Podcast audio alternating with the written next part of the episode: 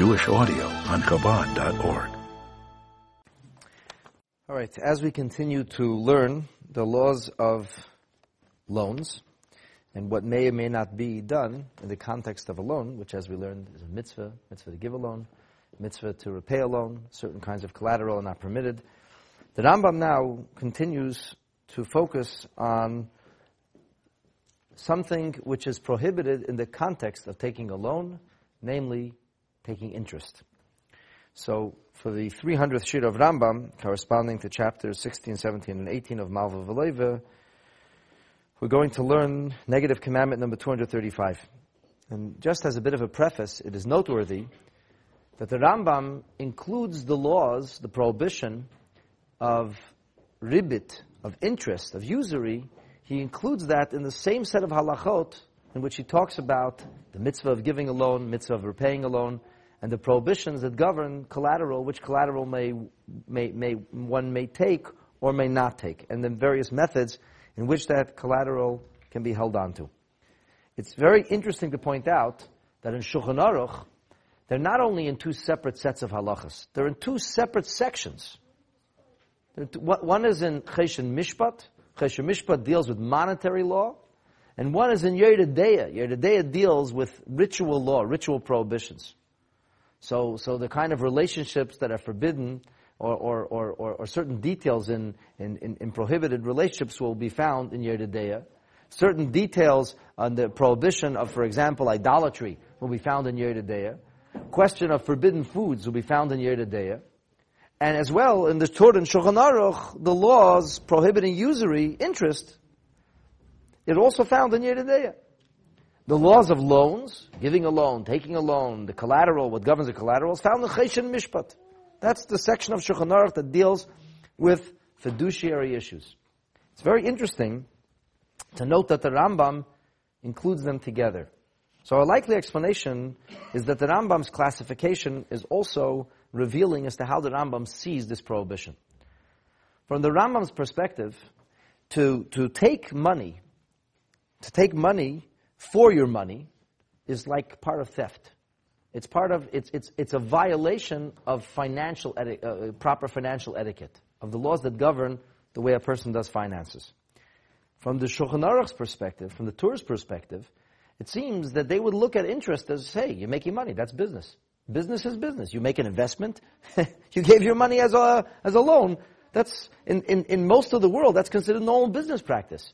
So from the Shulchan Aruch's perspective, the fact that you cannot take a loan, it's not that taking a loan is like theft. It's like that taking a loan, pardon me, not like taking interest is theft. But taking interest, the Torah prohibits. this is just a, an, an, interesting overview, uh, uh, a related kind of notion to the Rambam. We're learning Malveh Veloveh. The Rambam has a unique approach that he sees the prohibition of usury as a part of what governs proper finances from a Jewish perspective. Proper finances includes a mitzvah of giving somebody a loan. It includes a mitzvah of repaying a loan. It includes the mitzvahs that govern, the rules that govern how we can ensure a loan is repaid, as well as the prohibition of taking interest. Which brings us, this all brings us to mitzvah number Reish Lamed Hey, number 235 of the negative mitzvahs. So the Torah warns us, we're not allowed, milahalvot beribit, to give a loan to a fellow Jew for interest. As the Torah says, and this is uh, very, very explicitly spelled out in the Torah. the, third, the third book of the five Chumashim, Sefer Vayikra, in the book of Leviticus, chapter 25, verse 37, the Torah says, Es kaspecha lo siten lo beneshech. You won't give your money in a way of neshech. Now, neshech literally means a bite, like, like, a, like a snake bite. In other words, that your money is always biting somebody. You gave him $100, and the next day he owes you $105. A day later he owes you $110. You keep biting him. This loan is like, it's like an ongoing bite that keeps stinging him again and again and again. Every day he doesn't pay back. The Torah then uses a different word, ubemarbit. The word marbit is a permutation of the word harbe, a lot. That which is naturally increasing, that which is mushrooming, that which is growing. In other words, that your money is growing. Or, or let's put it differently. Your indebtedness to the person who gave the loan, so Ruvain gave Shimon the loan, Shimon's indebtedness to Reuven is growing every day because he has marbit. The money keeps growing. So the Torah says, your money you won't give beneshech in a way that keeps biting him. Ubemarbit lo sitein achlecha. In a marbit, in a way of continuously growing, continuously ballooning, you will not give your, your, your loan. Now the Rambam is very clear in telling us that Shnei Lavin Elu, these two distinctly articulated prohibitions, lo titin lo beneshech, ubemarbit lo titin, it says the word twice, lo titain, you will not give, that this is be'inyan echad. This is talking in the same mitzvah. There are not two mitzvot. There is only one mitzvah. This is mitzvah in the Rambam system, numbers 235 of negative mitzvahs. So why is it redundantly, uh, why does it appear redundantly? Why does it repeat it again? The Rambam says that's the chizuk. That's to emphasize and to strengthen. Over. That the one who gives a loan to a fellow Jew for interest is violating, so to speak, not one mitzvah, but two mitzvot. Although factually he's violating mitzvah number 235. There isn't another number of a mitzvah. But it means that it, it shows us how serious. The Torah warned you twice. Like you tell your child not to do something. How many times do I have to tell you? I told you twice don't do that. Factually, he's only one infraction. He wasn't supposed to go there, and he went there. But I told you twice not to do it. Lo yishehev shnei inyanim. Lefisha neshech hu haribit, v'haribit hu neshech. Neshech is ribit, and ribit is neshech. The, the loan keeps biting him, and your profit keeps growing. His indebtedness keeps, keeps ballooning. It's the same thing.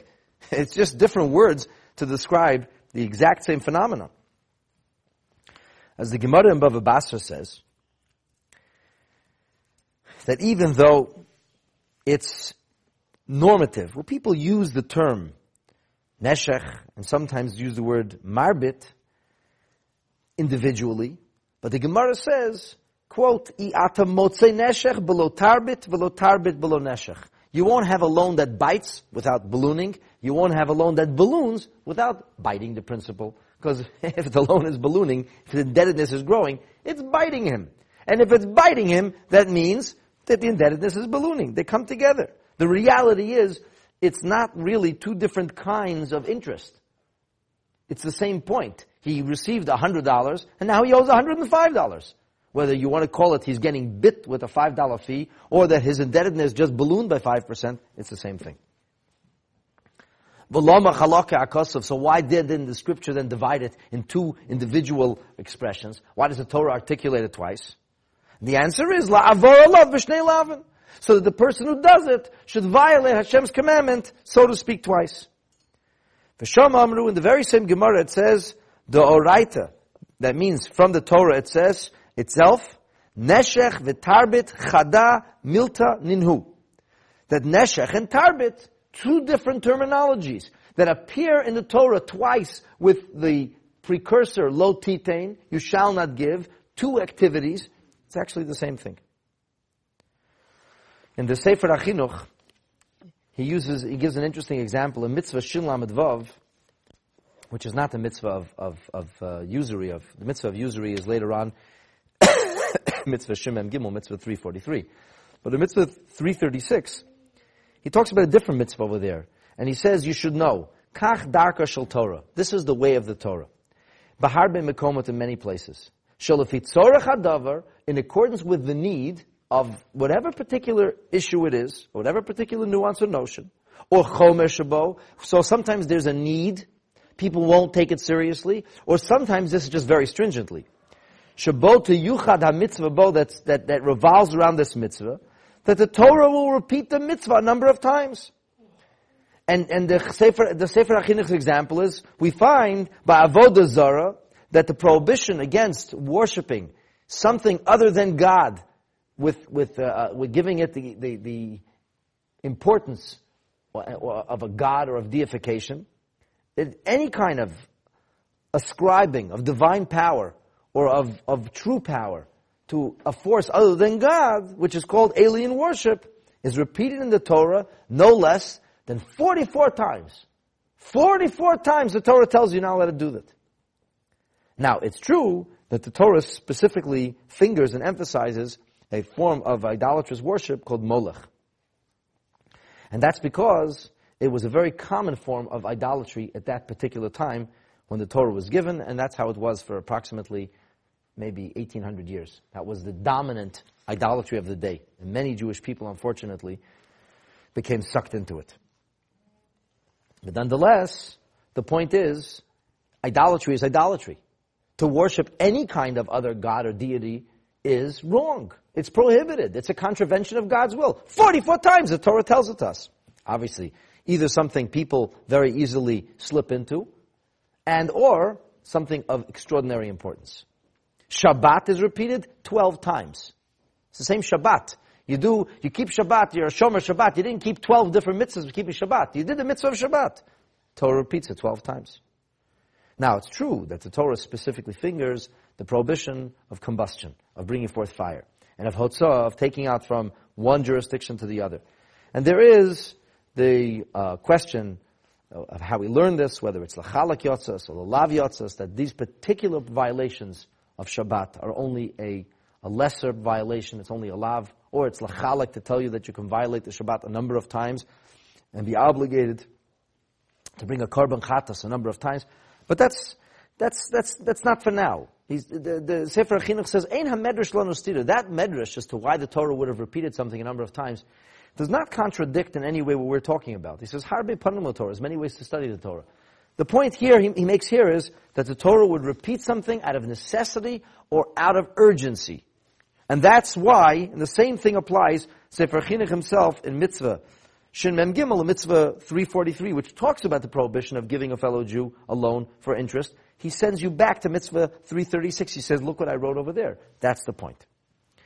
Now, over there we say, it's written in the Torah, going back now to the book of mitzvahs, who re- continues to reference the words of our sages, in Besechel Bava Metzia, now that it says, Im Kaspachalotitin lo beneshach ubemarbit, that the Torah calls it these two names, that it says, Et kaspachalotitin lo titin lo beneshach ubemarbit ubeneshach ubemarbit lo titin achlecha. The Torah calls it two names and repeats it in two different places. So it sounds that a person who would do this would violate at least two mitzvahs. So the Rambam says, no, that's also, that's also repetition for the purpose of urgency and for the purpose of necessity. This prohibition is repeated in the Torah earlier in one syntax. It's repeated later with a, a, similar but slightly different syntax. All of this is not to violate more than one mitzvah, but rather to convey to you the urgency and the importance of keeping this mitzvah properly. The Gemara further tells us that there is also a prohibition for the person who takes that loan. But that we'll learn about tomorrow. That's a separate prohibition. This is not only something that the person who gives the loan is prohibited, even the person who's being bitten and the person whose indebtedness is growing, you would say he has enough of a punishment. The poor guy, he's, he's in so much debt now and he's suffering because of this terrible mortgage that he has to carry.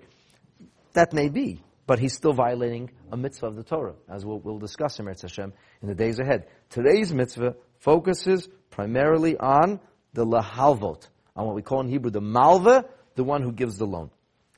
The Rebbe once asked a very interesting question about this. He said, why, why don't we divide the two mitzvahs? That one would refer specifically to money, the neshach mitzvah, the baiti mitzvah would be specifically to cash, giving a cash loan and charging interest. And the marbit could be with regard to peyrot, with regard to some kind of produce. Because the Rambam spends a lot of time in this set of halachas talking about the possibilities of ribit in which cash is not actually involved. If, for example, you have produce, commodities, that are worth one thing at one time of the year, and they're worth something else at a different time of the year. So if, if, you, if you would uh, borrow wheat from a person, let's say at a time when commodities are high, and you repay the, the, the time is low, the person is actually losing. He gave you 10 bushels of whatever grain it was, and you got it back. He got it back at a time when nobody's really looking for it.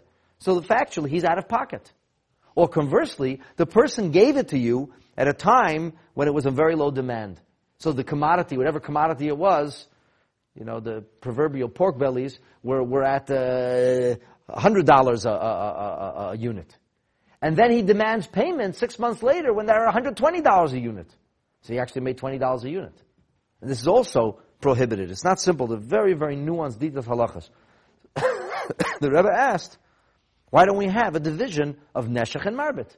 Neshech is specifically cash related, and Marbit is when you have produce, where the word Marbit, laharbot, to increase, fits not for money, but fits for some kind of commodity, some kind of uh, payroll, some, something like a produce that comes from the ground. And the Rebbe says there's actually a precedent for this. That when the Torah says, you're not allowed to eat Ma'aser Sheni, the second tithe outside of Yerushalayim, the Torah says Dagon, which means grain. The Torah says Tirosh, which means the juice of grapes. And then the Torah says Yitzar, which means that which is derived from olives, oil. And the, Rambam says three separate prohibitions. That means if you sat down and you had a meal of Ma'aser Sheni, and you ate grain, and you drank a glass of wine, and you, and you had oil, you mixed oil into the salad, you violated not one, not two, but three separate prohibitions. Because the tirosh is only tirosh, and the dagan is specific to the grains, and the oil is specific to the oil. So the Rebbe says, so why don't we have the same idea over here? Where the neshech is one kind of prohibition, that's when you give a cash loan, and you're getting back more cash. You gave a thousand dollars, and you made twelve hundred dollars back, so you made two hundred dollars, you made a, you made yourself a twenty percent profit. Or, when we talk about commodities, there would be a separate prohibition called marbit. So the Rebbe says that the answer is simple. You can't, you can't create prohibitions on your own. Like you have to look at what the Torah says. The Torah, when it says tirosh, the Torah is talking about a very specific substance. The liquid that comes from grapes. That's what tirosh is. Tirosh is not orange juice, it's not apple juice. It's only that which comes from grapes. That's called tirosh. Torah says yitzar, it's, it's very specific. When the Torah talks about the concept of dagon, dagon includes five grains, which are really two, two categories of grain. That's all. And it includes only those five categories. And rice is not included, for example. And quinoa is not included. It's only specifically these five kinds of grain. So therefore, when the Torah emphasizes an exact, specific substance, it says this Specimen A is prohibited. Specimen B is prohibited. Specimen C is prohibited. So then you could say there's a number of, of prohibitions. Here it's very nebulous, very general.